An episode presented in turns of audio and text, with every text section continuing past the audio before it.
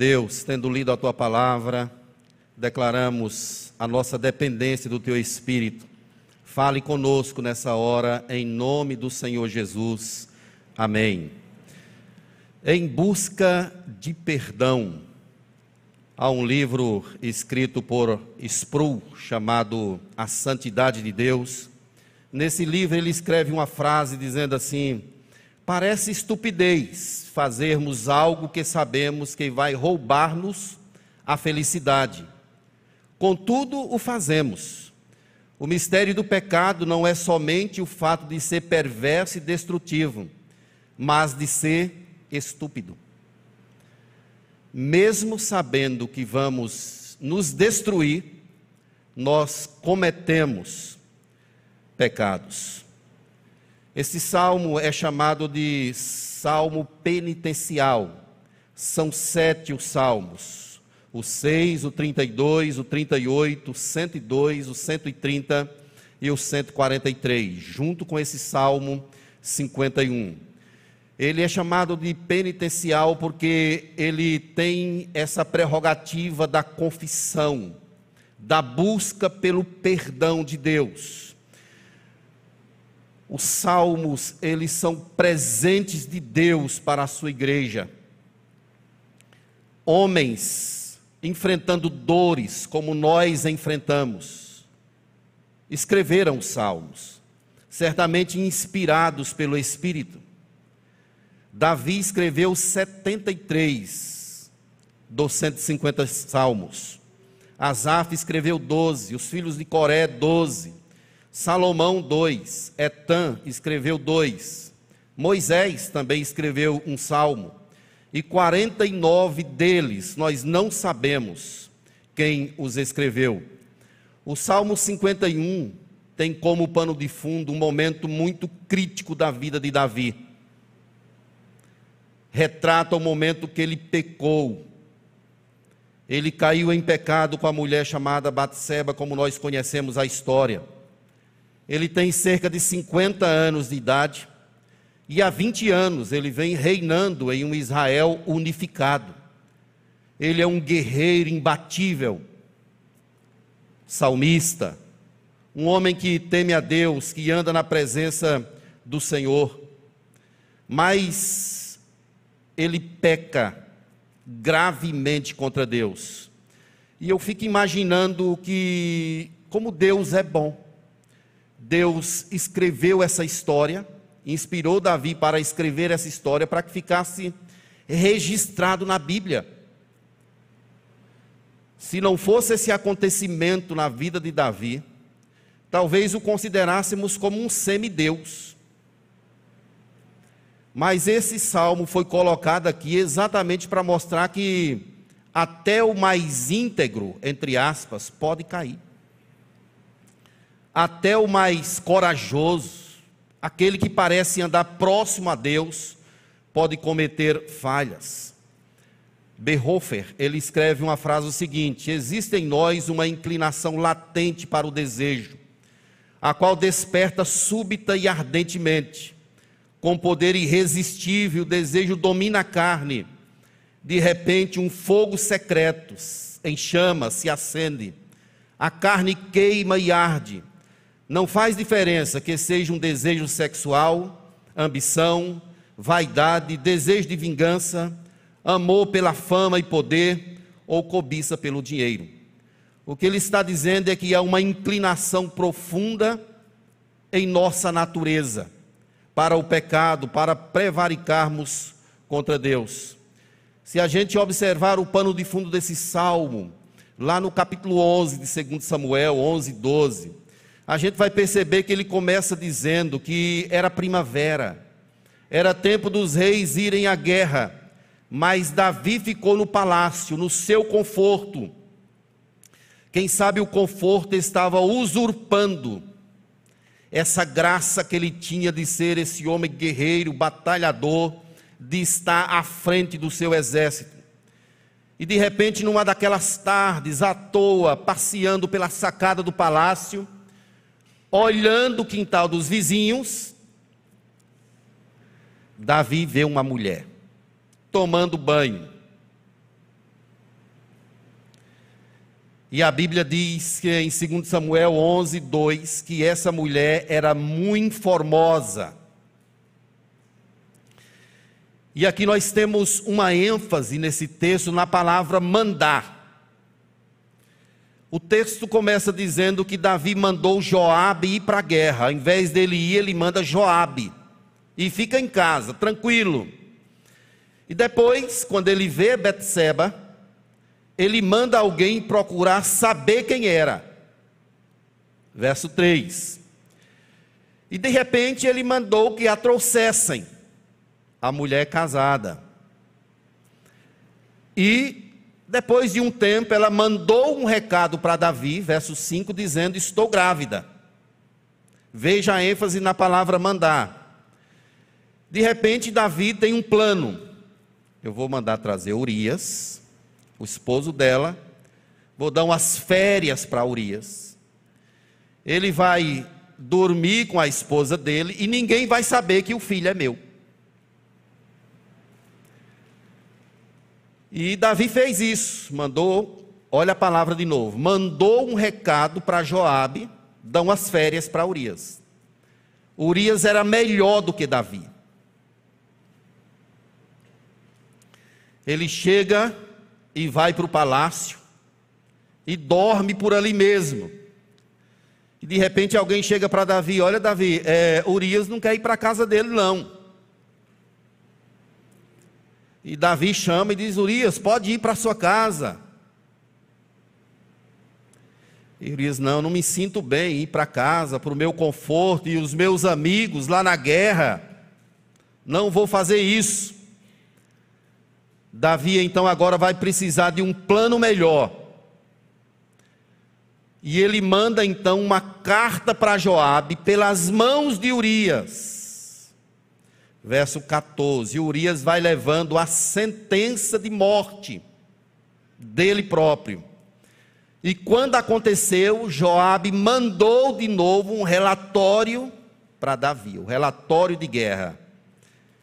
É como se ele dissesse assim: olha, está feito. Urias está morto. E Davi, esperto, mandou que trouxesse Betseba para o palácio, verso 27 e se casou com ela. Talvez merecesse uma salva de palmas para Davi. Um plano bem arquitetado, bem feito, tudo certo. Mas Deus mandou o profeta Natan. Deus mandou o profeta Natan. Eugênio Peterson, ele diz o seguinte: praticamente todos os pecados estão relacionados à nossa vontade de ser Deus, assumindo o controle de nossa própria vida e das pessoas em nosso redor. Aí explica a palavra mandar. Davi cometeu abuso de poder, manipulação, mentira, dissimulação, hipocrisia nem parece o salmista do Salmo 23: O Senhor é o meu pastor e nada me faltará. Nem parece o cara que matou o gigante Golias. Tantas vitórias, mas se cai diante, se perde diante de uma mulher. E olha que ele era casado era casado com a princesa, filha de Saul, e também com a mãe dela. Mesmo assim, ele não se contenta, ele vai prevaricando contra Deus, presunçoso, arrogante, egoísta, vivendo distante de Deus, achando que agora ele podia mandar em tudo e todos tinham o dever de lhe obedecer. Natan chega lá, Davi sentado na sua cadeira, no seu trono. Natan diz assim: Davi, tem um fazendeiro que tinha muitas ovelhas. E ele recebeu um viajante. E ao invés de pegar uma daquelas ovelhas dele e fazer um almoço ou um jantar, esse fazendeiro pega uma única ovelhinha que um pobre homem tinha E agora? Capítulo 12 de 2 Samuel, verso 5, diz que Davi se encheu daquele espírito de justiça e diz assim: Tão certo como vive o Senhor, o homem que fez isso deve morrer.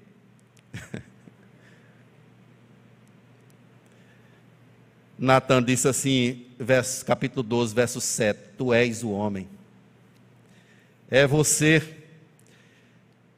Eu te dei tudo, mas você desprezou a minha palavra. Capítulo 12, verso 9. Eu te dei tudo e você desprezou a minha palavra. No capítulo 12, verso 13 de 2 Samuel, Davi diz: Pequei contra o Senhor. A máscara cai. O pecado é exposto. E é nesse contexto que é escrito o Salmo 51 que nós lemos e também o Salmo 32.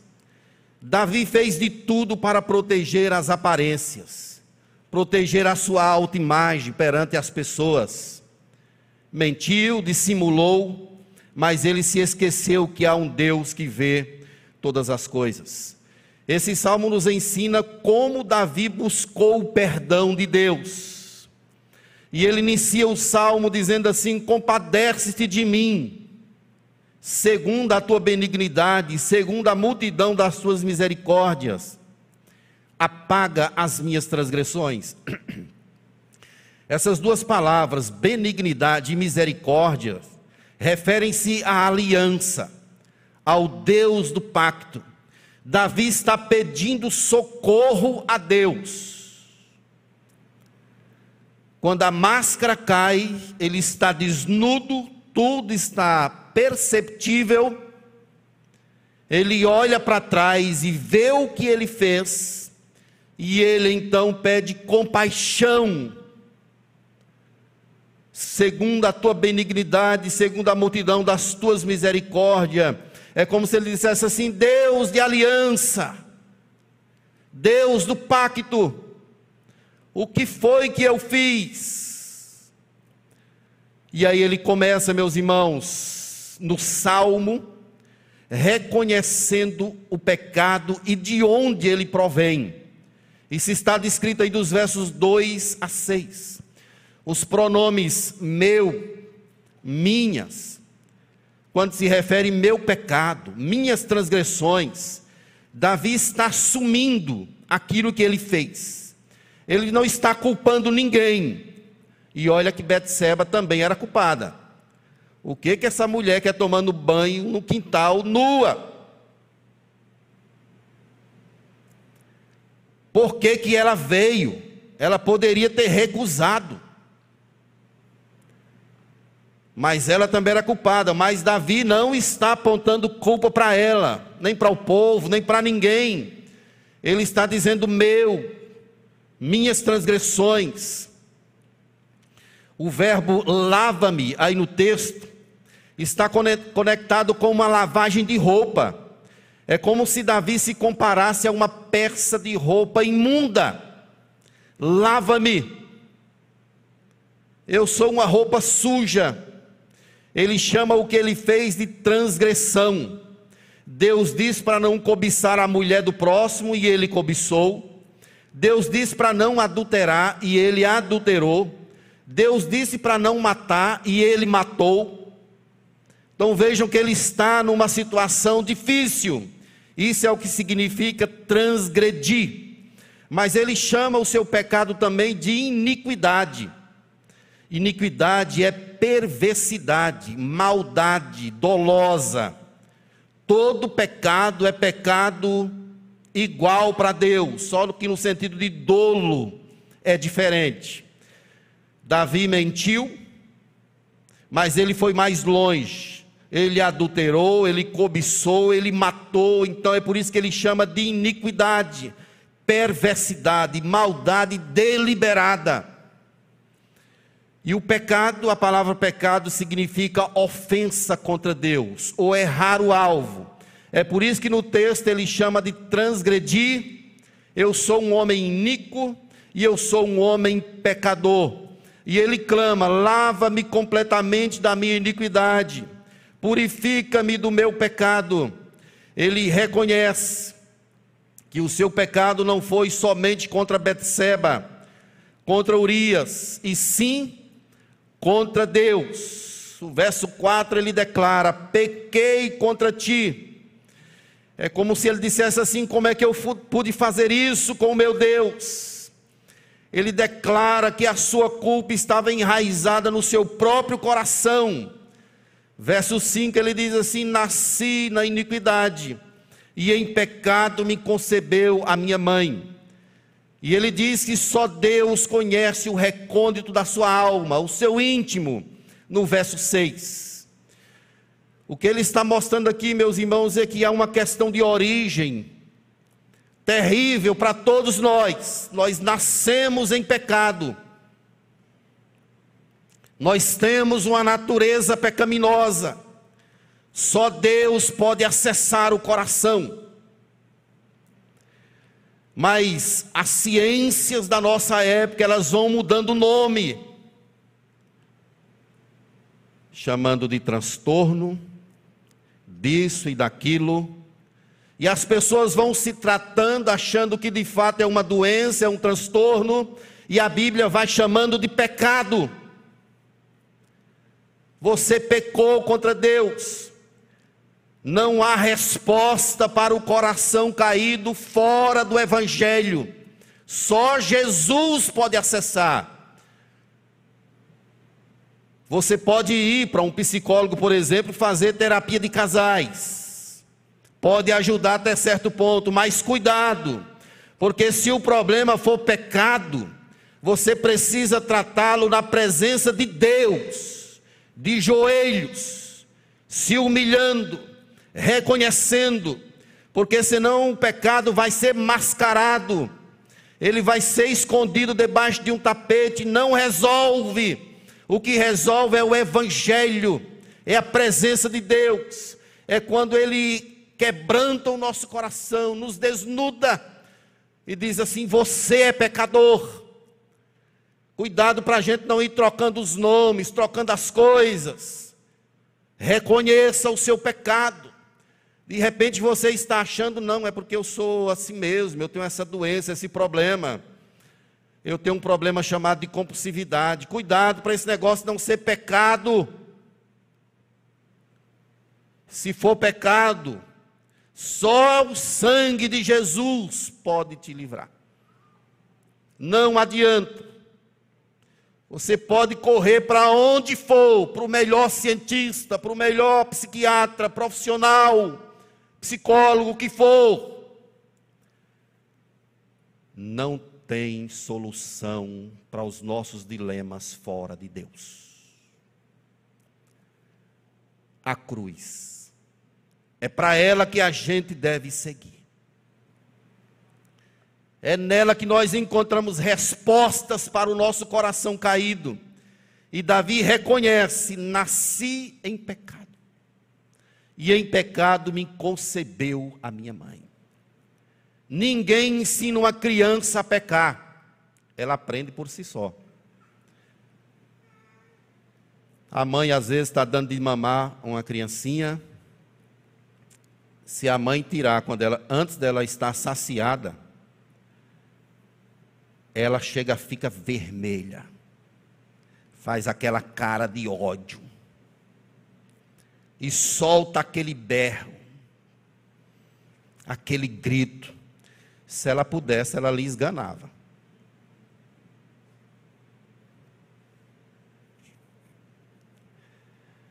Quem ensinou a criança a ser assim? natureza. Natureza. Ela já nasce pecadora. Já nasce pecadora, não é dela propriamente, é proveniente, vem de Adão e Eva.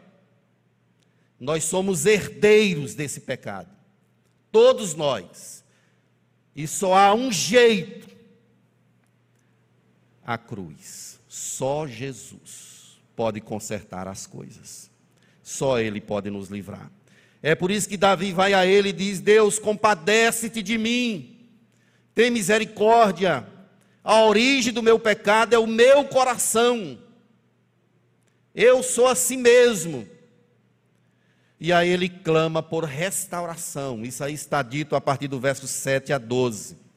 Ele pede por purificação. Ele sabe que não pode limpar a si próprio. Por isso ele suplica. Ele sabe que não pode lidar por sua própria força contra o pecado. Aí ele diz: Purifica-me com isopo, e ficarei limpo, lava-me, e ficarei mais alvo que a neve. Ele usa aqui imagens do templo, das cerimônias instituídas por Deus no Antigo Testamento. Essa limpeza, ela era feita para pessoas que, por exemplo, tivesse tocado num, num defunto, numa pessoa morta, ou então com alguém que tivesse cometido algum tipo de pecado, ou então no caso de uma lepra, é o que está escrito em Levítico 14, versos 6 e 7. Era molhado um ramo de sopo e aspergido sobre essa pessoa. Era uma espécie de borrifação sobre a pessoa. Esse sopo era molhado no sangue de um animal que foi colocado ali, instituído por Deus, e era borrifado naquela pessoa, trazendo o ar de purificação. Esse é o pedido de Davi aqui. É como se dissesse assim: olha, pega um sopo com sangue e molha-me, respinga-me, purifica-me quando ele faz isso, ele está apontando para Cristo, que é quem finalmente tem poder para libertar-nos dos nossos pecados. Só Ele pode fazê-lo. Essas imagens do Antigo Testamento mostravam para Cristo, apontavam para aquele que um dia viria de uma vez por todas, morreria na cruz e livraria o seu povo dos pecados deles. Purifica-me com sopo e ficarei limpo. É o que ele clama ao Senhor. Mas, apesar de tudo o que aconteceu, Davi sabe no seu íntimo que o perdão pertence a Deus e que Deus pode restaurá-lo. E ele vai a Deus para pedir perdão. E Deus está tratando com ele, Deus está operando na vida dele ele pede restauração no verso 8, dizendo assim: Faze-me ouvir júbilo e alegria, para que exultem os ossos que esmagaste. Essa expressão é interessante, meus irmãos. Há um comentarista que diz que, ao pedir a Deus que lhe permitisse voltar a ouvir os sons de júbilo e alegria, Davi está suplicando por uma mudança de coração, uma restauração de sua capacidade de apreciar a gloriosa celebração de Deus. Isso é um pedido direto de restauração. Vejam que ele se refere a ossos esmagados. Ele reconhece com essa expressão de ossos esmagados que o pecado ele vai até a sua essência. Ele mexe com a sua estrutura, alterando a sua personalidade, o seu comportamento o seu relacionamento com Deus, mas Deus tratando Davi, ele esmagou os ossos. É por isso que ele clama no Salmo 32: Enquanto calei os meus pecados, envelheceram os meus ossos, pelos meus constantes gemidos todo dia, porque a tua mão pesava dia e noite sobre mim, e o meu vigor se tornou em sequidão de estio. O que Davi está dizendo é que o pecado penetrou em sua essência, comprometendo em distância e profundidade todo o segmento da sua vida. O pecado ele foi longe em nossa vida. Ele teve força para fazer Deus tirar o casal Adão e Eva do jardim e colocar um querubim com a espada reluzente na porta. O pecado engana, mata e destrói. ele penetra na essência humana, alterando tudo. Ele destrói, meus irmãos, até o nosso relacionamento com Deus. Isaías 59 diz que Deus não está surdo, nem a sua mão encolhida, mas os vossos pecados fazem separação entre vós e o vosso Deus, de modo que ele não vos ouve. Por isso que você é chamado para matar a velha natureza, buscando as coisas do alto, buscando enchimento do espírito. Graças a Deus, meus irmãos, que onde abundou o pecado, o quê? Vou perguntar de novo: onde abundou o pecado? Glória a Deus por isso. O pecado foi longe, mas a graça foi mais longe ainda. Ele destruiu o nosso relacionamento com Deus, mas a graça foi consertando tudo. E o autor aos Hebreus diz assim: venham, sejam intrépidos, entrem no Santo dos Santos, pelo novo e vivo caminho. Jesus nos dá esse acesso ao Senhor. É por isso, meus irmãos, que Davi clama: Deus me dá um novo coração, verso 10. Deus chama Davi para seguir a trilha do seu pecado, observando o seu próprio coração. É por isso que a palavra descreve em Ezequiel 11, 19: Dar-lhes-ei um, um só coração, espírito novo porei dentro deles, tirarei a sua carne, o coração de pedra e lhes darei coração de carne. Deus está dizendo que vai fazer uma substituição. Davi está clamando a Deus que lhe restaure. E ele vai mais longe e diz assim: Não me expulses, não me repulses da tua presença. O que que isso significa, meus irmãos? O que que isso significa no contexto aqui do Salmo 51? Significa que Davi está pedindo a Deus para não tirar a unção de rei dele. É como se ele dissesse assim: Deus, me permita continuar trabalhando aqui para o Senhor. Não me repulses da tua presença, porque é exatamente o que aconteceu com Saul. Retirar o espírito aqui não é perder a salvação, mas é tirar a unção de rei. E Davi está dizendo assim: não me repulses da tua presença. O primeiro livro de Samuel 16, 14, diz assim: Tendo-se retirado de Saul o espírito do Senhor, um espírito maligno o atormentava. Deus tirou a unção do serviço na casa do Senhor e disse assim: Olha, não quero mais você. E quando Deus retirou essa unção, veio um espírito maligno e atormentava Saul. E Davi sabia de perto o que, que era isso. Porque Davi era a pessoa que tocava a harpa quando Saul estava possesso. Quando Satanás estava na vida de Saul. Era Davi quem vinha, tocava a harpa e ele se acalmava, como nós conhecemos a história.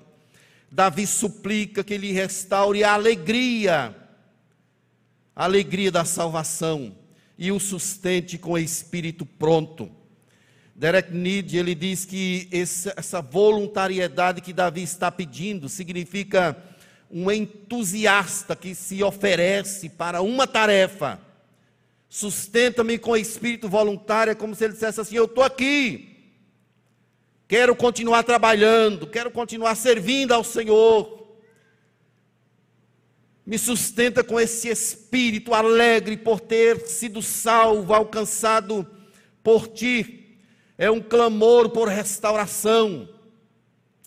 Eu não sei qual é a sua condição, meu irmão, mas você precisa reconhecer o seu pecado, e eu também.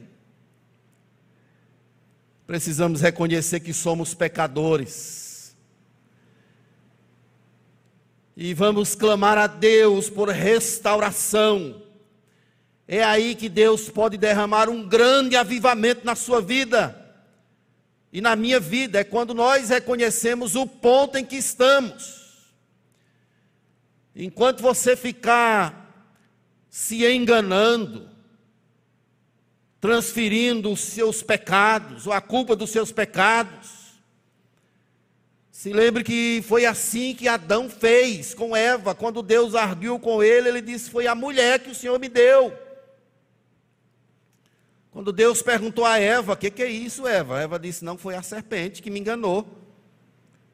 Essa transferência, ela permeia ainda em nossa vida de forma muito forte.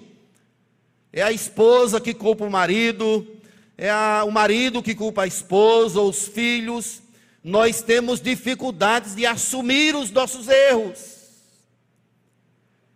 Mas é interessante, meus irmãos, que quando a gente assume aquilo que de fato somos, ao invés das pessoas se fecharem para nós, elas nos amam mais ainda.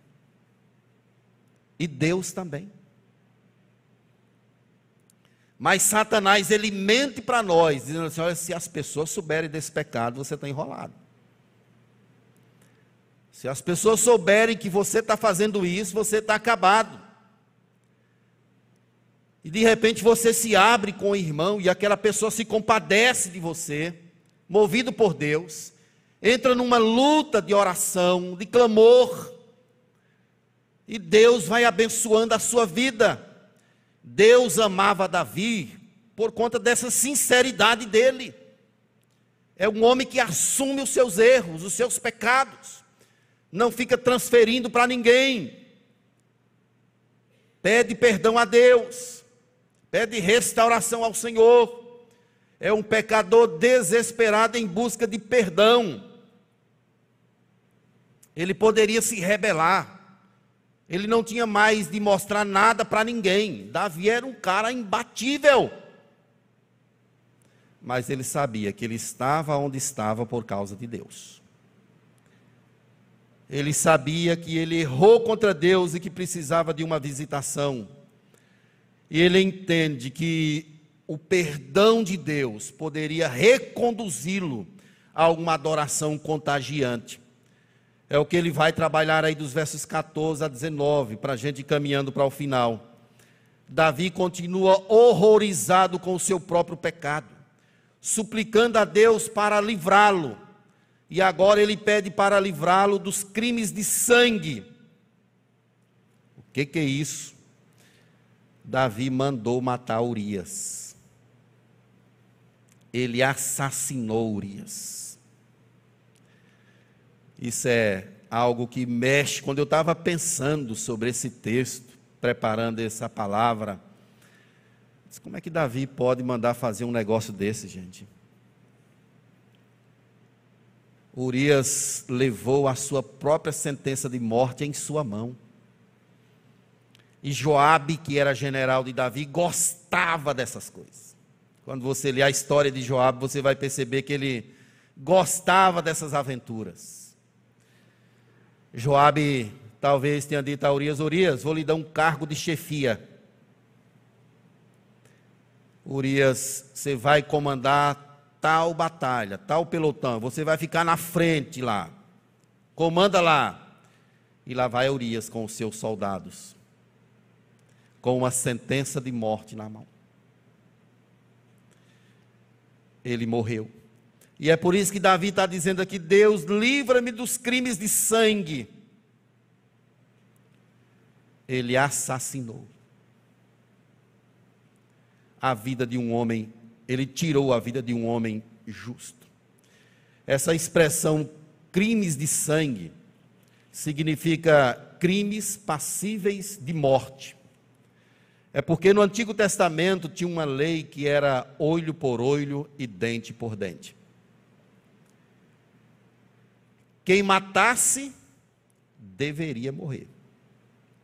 Essa é a lei e Davi sabia muito bem disso. É por isso que ele pede a Deus para libertá-lo desse crime de sangue que ele cometeu. Ele está reconhecendo que de fato ele é passível de morte. Mas ele clama: Deus, abre os meus lábios. É o grito de alguém que está desesperado e envergonhado por aquilo que ele fez. Os versos 17 a 19 mostram que o melhor dos sacrifícios podem ser odiosos perante Deus, se não tivermos um coração arrependido. Não adianta, meus irmãos, nada externo, se o nosso coração não tiver rendido de verdade aos pés de Cristo. Não adianta mãos levantadas, não adianta grandes ofertas. O que Deus quer mesmo é coração compungido, contrito, não desprezarás. Por isso, não se preocupe com nada que é externo. Se preocupe como está o seu coração, como está a sua vida. Corra para Deus. Ele é rico em perdoar. Mateus, no capítulo 1, verso 21, quando se refere à pessoa de Jesus, diz que sobre Maria, ela dará luz a um filho, e lhe porás o nome de Jesus, porque ele salvará o seu povo dos pecados dele. Jesus pode perdoar o seu pecado. Não importa o que você fez.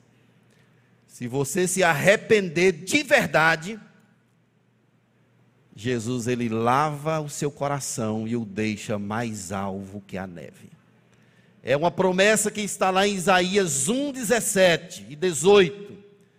Vinde e arrazoemos, ainda que os vossos pecados sejam vermelhos como o carmesim, eles se tornarão brancos como a neve. Só o sangue de Jesus pode fazer isso. Ninguém na terra tem poder para perdoar pecados. Só Jesus. É por isso que você e eu devemos correr para Ele. Ele vai se chamar Jesus, porque Ele vai livrar o seu povo dos pecados deles. Queridos irmãos, o pecado que nós cometemos no dia a dia, de fato, afronta a santidade de Deus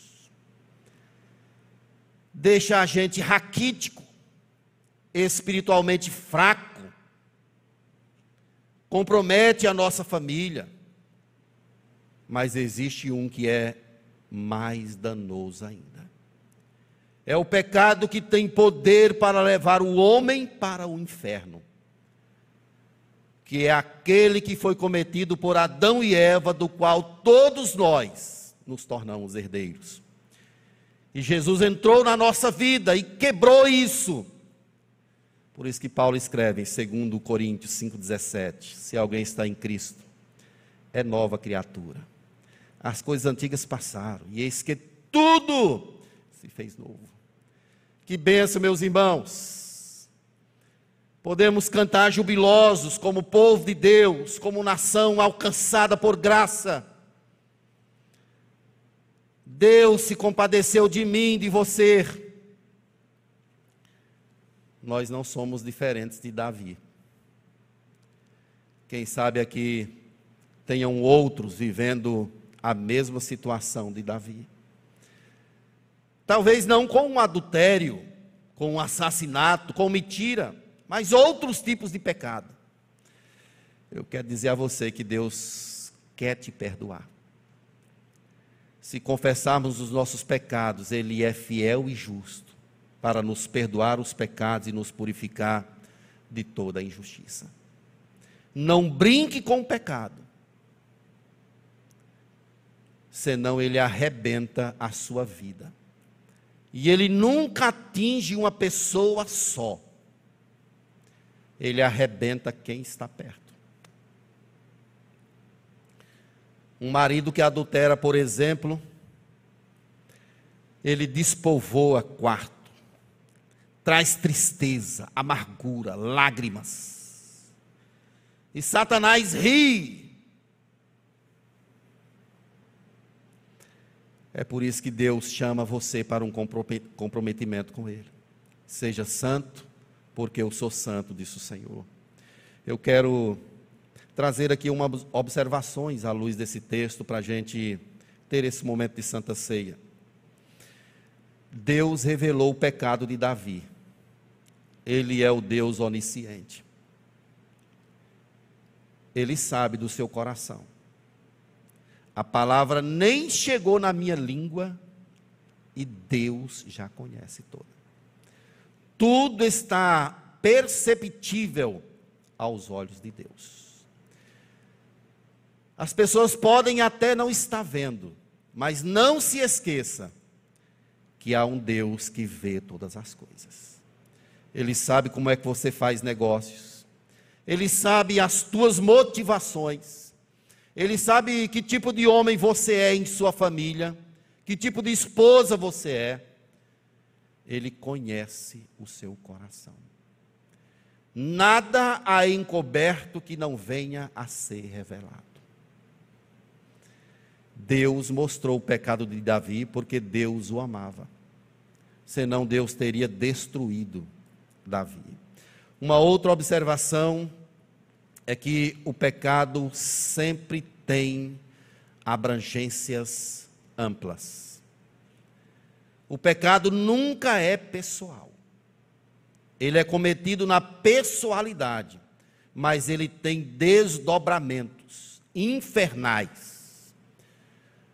e às vezes gera morte, dor, angústia, aperreio, gera dissabores. Para você cortar o efeito do pecado, traga ele para a luz. Ele se desenvolve nas trevas, ele gosta do escondido. e o seu coração gosta também, para você cortar o efeito do pecado, você precisa trazê-lo para a luz. Confesse. Quem encobre as suas transgressões jamais prosperará, mas quem as confessa e deixa alcançará misericórdia. Enquanto você ficar com esse negócio de transferindo culpa com ré para lá e para cá, não fui eu, não sabia de nada, você sabe exatamente o que está fazendo. Ninguém peca sem saber. Ah, pastor, não sabia.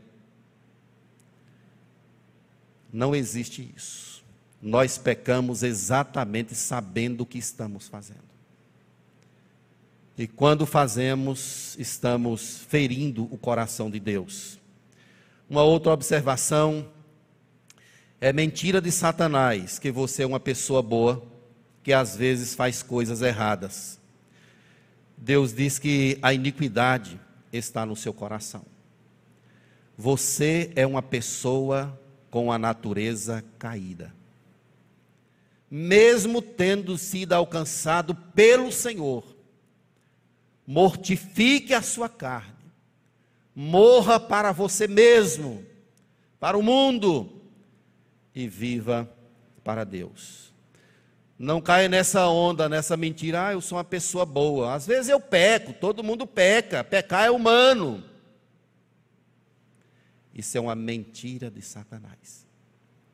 Você é uma pessoa, eh, nós somos pessoas más, natureza pecaminosa, e só há algum resultado positivo se nós andarmos como filhos da luz, buscando o direcionamento de Jesus.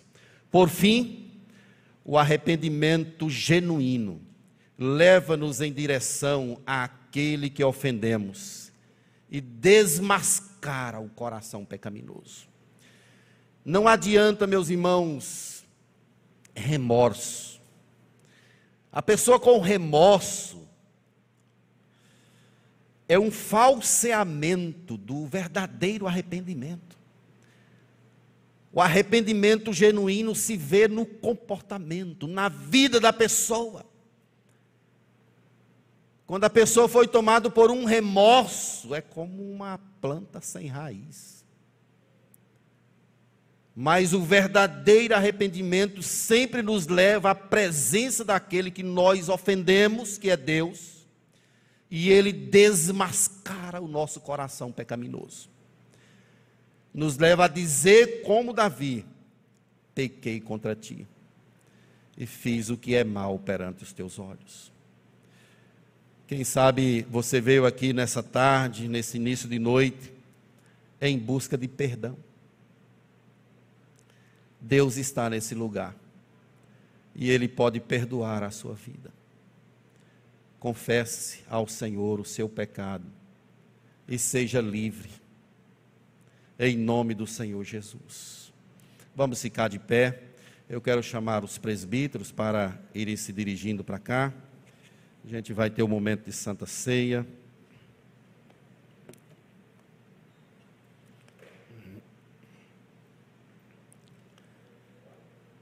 Senhor Deus, obrigado pela tua palavra. Enche o nosso coração de esperança. Nos ajude a buscar restauração no Senhor.